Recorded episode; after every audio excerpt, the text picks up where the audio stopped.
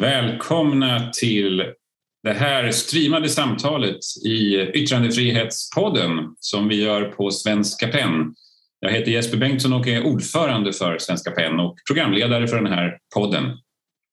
Ofta tillsammans med Jenny Aschenbrenner, men hon är inte med här idag.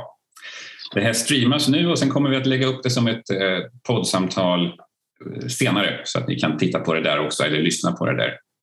Eh, vi ska prata om en eh, relativt aktuell fråga idag. Eh, det har på senare tid kommit ut eller tillsatts en kommitté som ska utreda frågan om att förbjuda förnekelse av Förintelsen. En fråga som har diskuterats länge. Det finns i många länder redan, men det är också många länder som har valt att inte göra så här. För det här samtalet så har jag med mig Svante Weiler som är ordförande för Svenska kommittén mot antisemitism och Susanne Nyström som är ledarskribent på Dagens Nyheter och tidigare på min lokalblaska här hemma i Eskilstuna, Eskilstuna-Kuriren. Jag vet inte hur länge sedan det var du fick en presentation på det viset men, men eh, det var ett tag sedan du jobbade här. Eh, välkomna! Eh, en sak som har slagit mig lite, eller vi kan först reda ut lite vad det här handlar om egentligen. Vad är det man ska utreda, Svante? Ja, frågan är skenbart väldigt enkel. Eh, ska det vara inte bara oanständigt eller olämpligt eller eh, skrämmande att förneka att förintelsen ägt rum utan ska det också vara olagligt? På de tre första frågorna, om det är skrämmande, olämpligt, eh, obehagligt så svarar alla nästan eh, ja. Om det ska vara olagligt så svarar de allra flesta i Sverige, som jag har sett det yttra sig offentligt, nej. Eh, och, eh, det, det, det, är egentligen inte svårare än så. Eh, det stora sammanhanget är naturligtvis att det är väldigt ovanligt att parlament överhuvudtaget sysslar med beslut eller vill fatta beslut om vad människor ska ha för åsikter. För vad man än säger så är det möjligt att ha åsikter också om Förintelsen. Mm. Men är det en bra beskrivning, Susanne, tycker du? Absolut. Ja. Eh, vad säger du då? Det, det, Svante beskriver här, det är ganska svårt att hitta någon som egentligen stödjer det här och ändå finns förslaget nu. Vad kommer det sig? Det bottnar i att EU-kommissionen eh, e vill att Sverige ska göra det och eh, som jag har förstått det till och med har eh, alltså hotat med att dra Sverige och ett par andra länder in, in, inför domstol eftersom man då menar att Sverige bryter mot EUs lagstiftning. Men det är ganska många länder i EU som inte har detta. Jo, men det är också flera länder som de har eh, så att säga, skickat den här sortens apropåer till. Och varför gör man det? Jag har lite svårt att förstå varför EU-kommissionen, på samma sätt som jag har lite svårt att förstå varför ett parlament ska ägna sig åt att förbjuda väldigt korkade åsikter, men, men ändå åsikter. Som jag förstår så handlar det om att man menar att Sverige bryter mot eh, så att säga, lagstiftningen om hatbrott, helt enkelt. Och vad tycker du om det? Eh, jag tycker inte att det här bör lagstiftas om. Utan eh, för, alltså grunden i Sveriges yttrandefrihetslagstiftning är ju att allt är tillåtet att säga och skriva. Och sen gör man undantag utifrån det. Och de här undantagen ska alltid motiveras var och en för sig. Så det är ju den som vill förbjuda någonting som har hela bevisbördan. Och jag har i princip aldrig hört någon i Sverige säga att man skulle alltså, tycka att det är nödvändigt att uh, förbjuda eh, att eh, man ska få säga att förintelsen inte har ägt rum. Däremot så har det larmats väldigt mycket om eh, hot och, hat mot judar och alltså det, det används många hatbrott och det mm. alltså pratas om att man behöver ha stärkt bevakning och stärkt säkerhet och sådana saker. Så det jag tror är att det, det alltså finns två skäl till, till att man då till att det finns ett visst motstånd mot det här. Och det är ju för det första då som sagt att det, det inte kommer underifrån utan det kommer ovanifrån. Men sen också att eh, det behov som finns är ju snarare att eh, få, brott, få bort hot och hat, i, kanske inte nödvändigtvis eh, eh förintelseförnekelse. Jag måste också säga att jag ganska sällan eh, hör förintelseförnekelse i Sverige i alla fall. Det är klart att det förekommer, men det måste vara ett rätt marginellt problem, tänker jag. Det, det, det, förlåt? Nej, förlåt om jag, jag menar att det förekommer väl framförallt på nätet? Ja, just det. Ja, det förekommer på nätet men eh, om man går till den här typen av undersökningar som görs med, eh, i antisemitismfrågor så ställs ju också den här frågan. Och den senaste gången som den här frågan ställdes Eh, till ett statistiskt urval av människor i Sverige visar att, och det var Forum för levande historia som stod för den undersökningen, det visar att förintelseförnekelse i princip inte är ett problem i Sverige. Jag tror att de fick fram en siffra på 2% och det var människor som då tillfrågades om sin inställning. Det kan ju inte likställas med människor som propagerar sin inställning. Och i den offentliga diskussionen eh, i Sverige så, så förekommer detta inte alls. Eh, och i den mån det förekommer på nätet så förekommer det där, så som många andra gånger, på ett ganska försåtligt sätt. Alltså, om man var jurist och tittade på det här så skulle man säga här har vi inga enkla fall. I den internationella diskussionen eh, och bland historiker så förekommer det väldigt komplicerade fall av eh, sånt som de flesta av oss uppfattar som eh, förnekelse. Men det finns inga historiker, hur eh, högerinriktade eller hur fascistiska eller hur nazistiskt influerade de än är, som skulle säga det där hände inte. Eh, det där stadiet är passerat och passer, är passerat för länge sedan. Så att även om man skulle vara för ett sånt här förbud så måste man ta ställning till hur det skulle efterlevas. Och det är bland annat av det skälet som man inte får några jurister att stödja detta. De ser det som omöjligt att, eh, föra, eh, att eh, liksom leva upp till den här lagen så den skulle bli i juridisk mening i princip verkningslös. Och om jag, jag är inte jurist, men jag tror att det är så att det är egentligen förbjudet att stifta lagar som inte kan efterföljas. Eh, det finns något sånt eh, i, i lagstiftningen att man, man får inte ha verkningslösa eh, lagar. Om man ändå vänder på steken lite där, vad kan det finnas några fördelar med att förbjuda förintelseförnekelse? Jag tänker att i du är ordförande för Svenska kommittén mot antisemitism. Jag kan tänka mig i de sammanhangen måste det ändå finnas personer som på något sätt är positiva till detta. Ja, de gånger jag har hört det så är det nog faktiskt från människor som har varit direkt berörda. Eh, för vilka detta är en existentiell fråga lika mycket som en politisk och juridisk. Det vill säga mm. kanske i första hand överlevande. Mm. För vilka det är naturligtvis en ofattbar påfrestning att få sin egen erfarenhet, sin historiskt belagda erfarenhet eh, ifrågasatt. Eh, men det är faktiskt de enda som jag har hört, och inte ens där har jag hört någon som säger att av det skälet så bör det vara en, eh, en lag mot det. I alla fall inte nått mig. Den historiska, det historiska sammanhanget, alltså det är framförallt Tyskland eh, och i viss mån några andra länder. Frankrike tror jag också att detta är förbjudet. Eh, Eh, men i Tyskland så är det inte så konstigt att den här lagen kom till. Efter kriget så var Tyskland fullständigt fullt av förövare. Människor som hade medverkat i Förintelsen.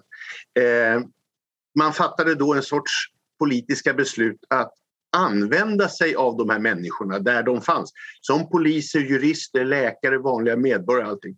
Och jag misstänker, utan att vara historiskt eh, kunnig i detalj, att denna lag var sättet att få detta folk eh, eller de i detta folk som var förövare att helt enkelt hålla käften till ett högt pris. Det är den historiska bakgrunden. Det är fortfarande den bakgrund som så att säga åberopas i Tyskland men jag har en känsla av att den här lagen inte är särskilt effektiv i Tyskland heller med tanke på den miljö eh, som finns, där antisemitism finns, eh, där hatbrott finns, men där förintelseförnekelse är ett marginellt fenomen också. Mm. Eh, när den här kommittén som ska utreda detta presenterade så pratade justitieminister Morgan Johansson om att det, ett sånt här förbud också skulle in, kunna innefatta andra folkmord eh, vilket ju på många sätt kan vara logiskt.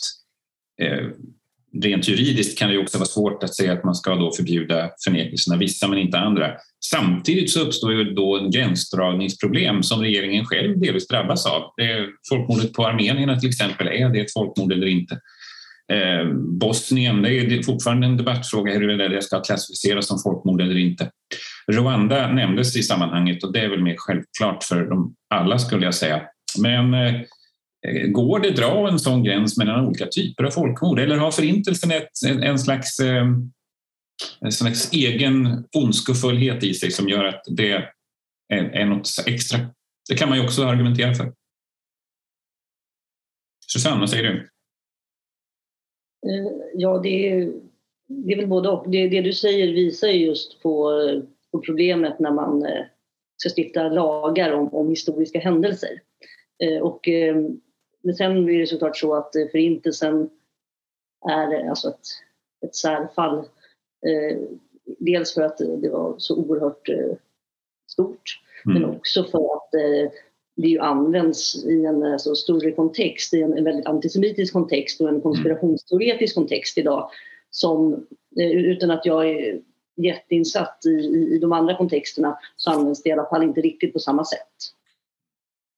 Det, eh, nej, det stämmer ju. Eh, men det finns ju lagar som eh, reglerar vad som är folkmord och vad som inte är folkmord. Fungerande, fungerande lagar, internationell rätt har lyckats sen Nürnbergrättegången som ju där, där begreppen etablerades, brott mot mänskligheten och folkmord, så har ju de här lagarna visat sig möjliga att tillämpa. Till exempel i fallet med, med massakern i Srebrenica där man har deklarerat och dömt ut eh, förövare för folkmordsrätt. Så att det finns lagar. Eh, det som är problemet är att regeringen eller ett parlament är ju fel plats att utforma de här lagarna därför där finns inte sakkunskapen. Sakkunskapen mm. finns hos eh, historiker och internationella jurister. Och därför så är det här ett, ett extra behov. Eh, jag, jag, tror att det är precis som Susanne säger, man är tvungen att göra detta. Frågan är om man är tvungen att komma fram till ett beslut också eller om man mm. följer Eh, den här, eller man har tvingats till att åtminstone göra den här utredningen. Jag tyckte inte Morgan Johansson såg särskilt lycklig ut. Han heller är inte särskilt övertygad om behovet. Men eh, det här kan ju vara priset för EU. Man måste eh, åtminstone pröva saker som de ber en eh, pröva. Men, men saken är den att det finns en fungerande rätts, eh, lagstiftning kring det. Det tycker jag är otroligt, eh, otroligt viktigt. Ja. Ja, det är sant. Det blev ju väldigt stora diskussioner när eh, Nobelpriset delades ut till, och nu har jag glömt hans namn bara för det, om Srebrenica just. Uh, oh, jag tänker mer på vem? Därför att han ifrågasatte folkmordet i Srebrenica. Ja, det var Peter Handkes. Peter Handke, förlåt. Det borde, ja. verkligen, det borde man verkligen komma ihåg. Men det är, en, det är en mycket bra parallell därför att då kunde några av oss som var väldigt kritiska, jag var en av dem, Eh, vi kunde visa till att detta eh, delar av den här, det här problemkomplexet är inte längre föremål för åsikter på samma enkla sätt som andra delar. Nämligen vad, äh, det är fastslaget vad som har skett och enligt vilken befälsordning. Mm. Eh, och sen kan man naturligtvis säga att ha åsikter om den domen men, mm. kan, men man kan inte ha åsikter om att fältet flyter. Och, och, jag ska göra en parallell. För ett par veckor sedan så, så dök det upp i offentligheten eh, en information om att svenska Skolverket i ett eh, instruktionsmaterial till lärare eh, dristade till att ta eh, Förintelsen som ett exempel på ett kontroversiellt ämne i, i, klassrummet. Det. Eh, och det gick att läsa de där instruktionerna som att de tyckte att det var ett kontroversiellt ämne. Eh, och då var jag och några till som sa nej, inte kontroversiellt är det på det sätt som ni säger, för det har faktiskt ett rum. Att det finns olika åsikter om det betyder inte att själva saken är kontroversiell. Just det, just det. Nej, det, är en viktig det är en viktig gränsdragningsfråga att göra. Otroligt, för att mm. jag har inte hört någon som har sagt att det är förbjudet att ha åsikter om förintelsen mm. eller tolka den på olika sätt. Det kan finnas några sådana också, eh, men de är inte seriösa. Eh, tolkningen av förintelsen är en ständigt pågående verksamhet och skulle kunna hämmas av att ett parlament med lite mindre historisk expertis fastslår eh, vad som skedde och sen så kommer det nya fakta, för det kommer nya fakta hela tiden i den här mm. eh, historien, som eh, gör ett parlamentsbeslut eh, obsolet eller till och med kanske felaktigt. Mm. Susanne, du har för, försökt att säga någonting. Jag tänkte också behöva inflika att det är också stor skillnad om man ger en person ett pris eh, eller om, eh, om, om, det, om någon, det någon gör ska vara förbjudet. Det har vi, den diskussionen har vi haft här med, med gangsterrap. Mm. Ska gangsterrap förbjudas eller inte? Ja, det kan man diskutera. Men eh, även om man då inte vill att gangsterrap ska förbjudas så betyder det inte att man måste spela det överallt hela tiden och att man behöver prisa företrädarna i public service. Det är ju två helt olika saker. Ja, men jag tänkte komma in på det där kopplingen till den där andra frågan, för nu kom det här från EU-kommissionen och det är en utredning som är tillsatt av regeringen. Eh, det gör ju att det får en särskild vikt kanske för att frågan är aktuell, men det har ju också rests allt oftare upplever jag på senare tid i debatten krav på att det ena eller andra uttalandet eller ena eller andra uttrycksformen ja, kanske inte ska förbjudas i lag, men i alla fall bör tystas eller tas bort så att säga. Kan man se en koppling mellan de här sakerna? Att det är liksom, tycker ni att det blir allt vanligare att saker som vi inte gillar vill vi, liksom, vill vi få bort från eh, det offentliga samtalet eller eh, ja, från eh, texter eller diskussioner? Susanne, vad säger du? Jag är inte säker på om det blir vanligare för det, vi har haft den här diskussionen ganska länge. I, alltså förr i tiden så var det videovåld och massa andra saker som ansågs olämpligt och det, vi hade exempel i min tidning om liksom dansbaneeländet som man inte tyckte om. Så vi har ju haft den sortens saker ganska länge och sen vill jag absolut inte jämföra alltså, diskussionen om videovåld med förintelse på något sätt utan snarare med gangsterrappen. Mm. Eh, och så. så på så sätt så har vi väl alltid diskuterat om saker som då en del, eller många kanske inte gillar, även ska, ska, ska förbjudas. Men då hamnar man ju också i den här gränsdragningsproblematiken. Om, om man skulle förbjuda gangsterrap så måste man för det första definiera juridiskt vad gangsterrap är. Vad skiljer gangsterrap från annan rap? Man måste också diskutera eh, annan, eh, andra sorters gangsterromantisering, gangsterfilmer, gangsterböcker och så vidare. Så man, man hamnar i en ganska svår, svår situation att, att reda ut. Och återigen så är det ju den som vill förbjuda någonting som bör sitta på, på bevisbördan. Och eftersom, och det, jag kan uppleva det jag sa tidigare, grunden är att man får säga och uttrycka liksom allt och sen gör vi av, av, av, av, avsteg från det som alltid ska motiveras väldigt, väldigt noga. Och att förbjuda en hel konstform, en hel konstyttring, det är ingen liten sak att göra i ett demokratiskt samhälle. Vad säger du om den här trenden, Svante? Ja, jag tycker nog kanske att det är en trend. Eh, att yttrandefriheten är satt under en viss sorts press. Och jag är själv yttrandefrihetsfundamentalist. Jag är skolad av en av Sveriges främsta yttrandefrihetsexperter, Thomas von Fegesack som var förläggare och har skrivit om tryckfrihet och yttrandefrihet och som hade ett credo, nämligen att varje precisering av yttrandefriheten varje liksom säger att ni har yttrandefrihet precis som varje precisering av inskränkningar av yttrandefriheten, tunnar ut begreppet. Eh, jag tycker att vi har en väldigt eh, bra eh, lagstiftning när det gäller hets mot folkgrupp. Den kan användas mycket bättre. Eh, poliser har, och det har jag varit med om själv, sagt det är så svårt att få någon fälld så därför så eh, orkar vi inte med att ta hand om nazister som står med eh, hakorsflaggor utanför synagogor. Eh, ledande jurister har sagt pröva denna lag pröva den mycket hårdare. Eh, att det är svårt är inget skäl att låta bli att pröva den här lagen. Jag tycker vår förtalslagstiftning eh, också är väldigt klok.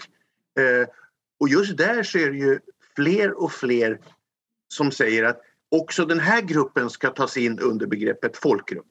Mm. Och där är en, det där är en väldig komplikation för för varje ny grupp som definieras som folkgrupp under den här paragrafen så uppstår det alltid en, två eller tre andra grupper. Eh, varje precisering innebär att någon annan anser sig skulle kunna preciseras. Tar vi in den här gruppen så finns det en närliggande grupp. Mm. Eh, det där är ett sluttande plan skulle jag vilja säga när förtalsparagrafen får den här typen av preciseringar, precis som yttrandefriheten. Det är en enorm tillgång i den svenska diskussionen att yttrandefriheten är en grundlag och är absolut. Och, eh, men det måste vårdas, medvetandet och kunskapen om det måste vårdas. Jag kan säga att från en eh, lång tid, lång erfarenhet som journalist och författare kan jag säga att kunskapen om förtalsparagrafens innehåll till exempel är väldigt ringa utbredd i min bransch. Mm. Eh, de senaste tidens diskussioner eh, om förtal har till exempel sagt att räcker det inte att det är sant? Mm. Nej, det räcker inte att det är sant. Förtal kräver två rekvisit. Det ska vara sant och relevant. Eh, det här är otroligt viktigt. Sofistikerade saker, men otroligt viktigt. Det ska vara sant, det ska vara sant, och, relevant för att, det ska vara sant och relevant för att inte vara förtal, menar du? Just det. Ja, precis. Alltså, det räcker, alltså, ja, förlåt. Jag tycker också man ser en strömning åt andra hållet, lite beroende på det som du just sa. bland annat vad gäller framförallt kanske vad gäller förtalslagstiftningen. Vi har ju flera fall eh, där, där kvinnor pekade ut män under metoo eh, och, och har fällts för det. Och där finns det ju strömning som menar att eh, det de gjorde inte borde vara olagligt. Mm. Eh, och sen har det också såklart blivit väldigt aktuellt i samband med Ebba Busch eh, alltså när hon erkände förtal och att många just tyckte att vänta, ska det här verkligen vara olagligt? Ett eh, tredje fall kom bara häromdagen och då var det en man som hade hotat en eh, ledarskribent, inte på min tidning utan på en annan tidning, och som fälldes för det här hotet. Han hade uttryckt det på Twitter. Och han som erkände ju att han hade skrivit det men, men tyckte inte alls att han borde fällas med, med motiveringen att han hade skrivit i affekt och att det var taget ur sitt sammanhang för att han hade svarat på att hon hade uttryckt sig positivt om invandring. Mm. Och där tror jag att eh, det, det, som sagt, dels finns en okunskap men jag tror också att det finns många som eh, det åtminstone jag känner ibland att det finns många som tycker ja men det där måste väl vara okej. Men det är det inte. Och det gäller framför allt kanske i sociala medier. Mm. Jag håller med om det. Det är precis, precis det jag uttryckte mig tydligt. För att behålla denna oinskränkta, i princip oinskränkta yttrandefrihet så måste vi ha en väldigt effektiv och väldigt tydlig och klar förtalsparagraf, en tydlig och klar eh, inskränkning av yttrandefriheten när det gäller hets mot folkgrupp. Och det måste beivras och det måste hanteras både av det juridiska systemet men också av oss som verkar i offentligheten. Vi måste oavbrutet förklara detta att det finns inskränkningar i yttrandefriheten och de är preciserade och prövas i domstol och ifall de inte fungerar i domstol och inte stämmer med det allmänna medvetandet, allmänna rättsmedvetandet så måste de naturligtvis kanske förändras. Men en utökning av till exempel inom ramen för hets mot folkgrupp, en utökning av antalet personer det leder inte till en förstärkning, till en försämring för både paragrafen om hets mot folkgrupp och yttrandefriheten. Precis som en, en, en försvagning av förtalsparagrafen, till exempel som då, precis som du sa Susanne, många säger det räcker med att det är sant, jag får säga vad jag vill bara det är sant. Eh, det, det, det, skulle vara en, en, en, all, en väldigt eh, stor nackdel för yttrandefriheten. Mm. Jag, blev, jag blev faktiskt intervjuad häromdagen i min roll som bokförläggare eh, där de frågade om det var vanligare idag att förlag tittade på sina manus och, av rädsla för förtal. Om författarna liksom lät, lät granska sina manus innan publicering av rädsla för förtal så tydligen finns det en viss sån trend. Det kan jag tänka mig beror lite på att hela diskussionen, eftersom att den är så stor idag så blir man mer uppmärksam på risken och då tittar man på det. Eh, de två fall jag själv har arbetat med där det har varit aktuellt de senaste tiden så har det varit ganska tydligt att det liksom inte har kunnat vara förtal. Eh, så att, eh, men, men ändå har vi valt att granska det. Så jag kan tänka mig att diskussionen i sig också gör att det blir, finns en viss rädsla. Kanske en risk för självcensur också kan jag tänka mig. Ja, de, de sociala medierna har ju naturligtvis fått människor eh, att tro att eh, avsaknaden av redaktörer Mm. är själva friheten och redaktörer har ju systemet, eh, redaktörer av alla olika slag på tidningar och förlag har ju utgjort en sorts broms för, för eh, allt för eh, grova eh, mm. uttalanden så att säga. Vi har ju ett annat intressant fall nu med Netflix-dokumentären om, om eh, Stig Engström eh, där det naturligtvis kan, det kan vara otroligt intressant att se om detta är förtal av avliden. Det är också en sofistikerad grej. Det måste vara en nära an, äh, avliden eller nära släkting till en avlidne som, som äh, anmäler. Mm. Och i det här fallet hörde, lärde jag mig idag på radion så måste den producerande enheten ha en redaktion i Sverige för att åt, åtnjuta grundlagsskydd. Och det har uppenbarligen inte Netflix så att det här är inte JK som ska eh, stå för åtalet utan en mm. allmän åklagare.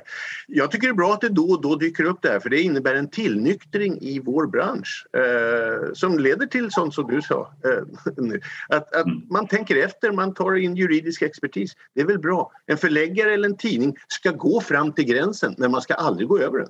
Men fram till gränsen ska man. Mm. Eh, det är en skyldighet, annars får man inte reda på hur samhället funkar. Mm. Sen tänker jag också, du var inne lite på det där med hot och att någon hade dömts nu och så Susanne, men, men det är väl också hela det klimatet som gör att kraven på större begränsningar kommer upp, eller hur?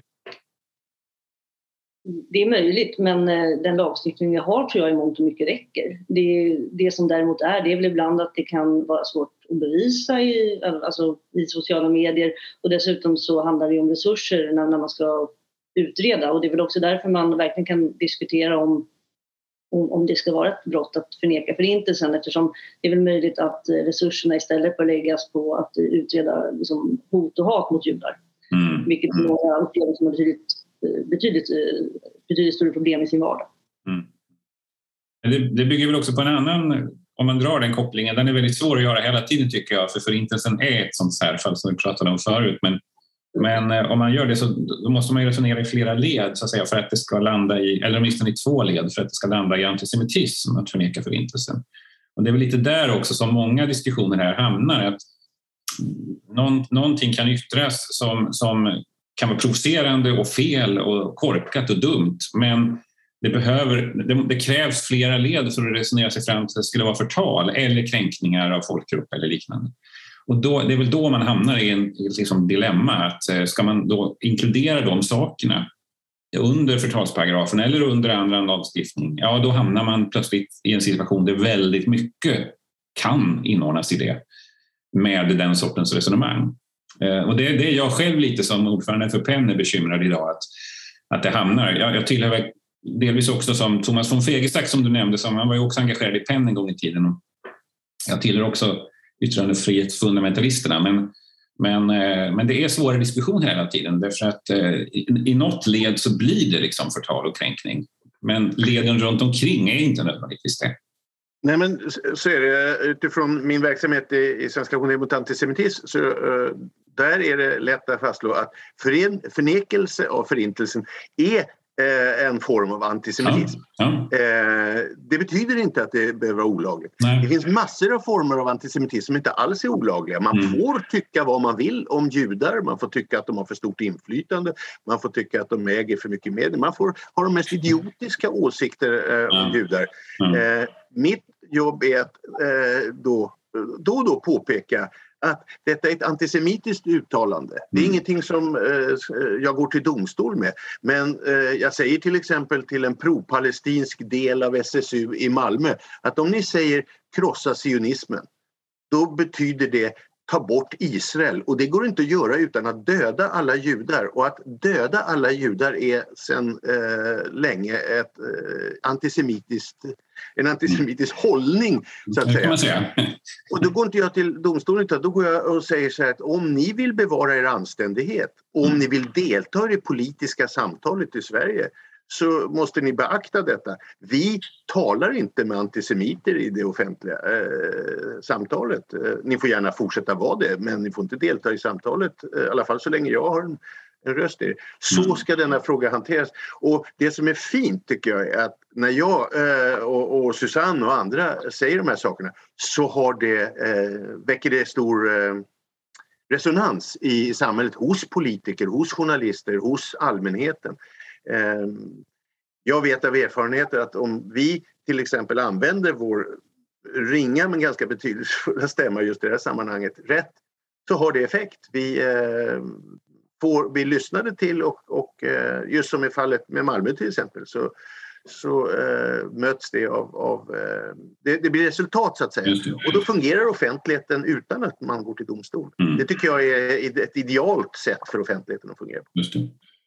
Där kan man också lägga in att om det då skulle vara någon som, som skulle bli åtalad för att ha förnekat förintelsen men sen så blir personen inte fälld så kan det också upplevas som att staten på något sätt legitimerar åsikten på ett sätt som vore väldigt olyckligt.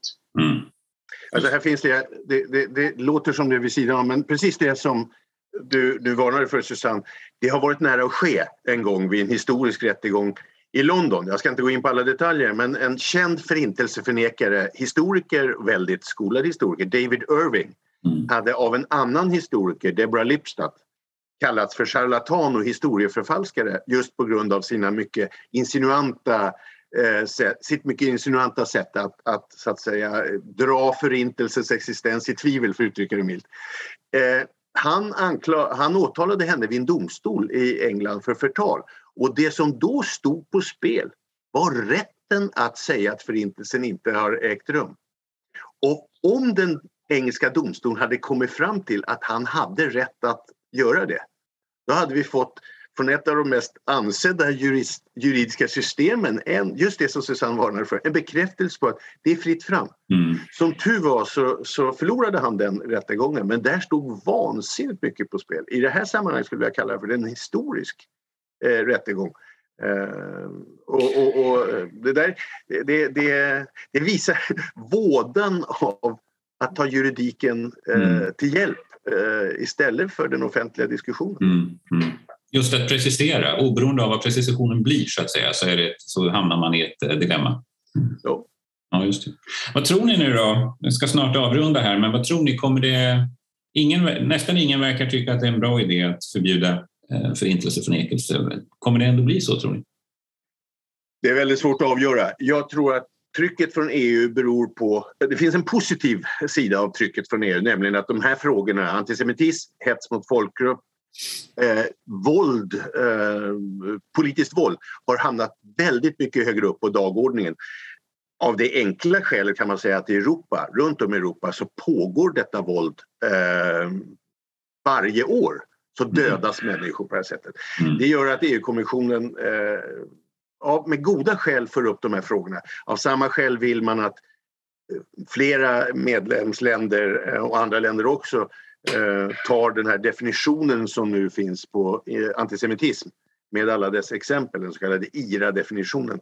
Att man, man tillämpar den. Det, det finns ett, ett sånt tryck, det är den goda sidan. Mm. Eh, så det är möjligt att det, det, det, uppstår en sorts kompromiss jag tror fortfarande inte att den här utredningen kommer komma fram till något eh, positivt beslut. Lika lite som utredningen om att förbjuda rasistiska organisationer kunde komma fram till ett politiskt beslut därför att definitionsfrågorna var för svåra. Mm. Eh, om det sen betyder att regeringen avstår, det, det vågar inte jag spekulera. Nej, vad tror du Susanne? Jag tror vi får vänta tills utredningen presenteras det är väl om ungefär ett och ett halvt år. Eh, men vad de kommer komma fram till det, det vet jag inte. Nej, det får vi se då. Vi kanske får återkomma till diskussionen om det blir ett skarpt förslag och bena ut lite vad det innebär i praktiken. Tack i alla fall. Jättespännande samtal. Svante Weiler och Susanne Nyström. Ni har lyssnat på Yttrandefrihetspodden och jag heter Jesper Bengtsson och är ordförande för Svenska PEN. Tack och hej, vi hörs igen.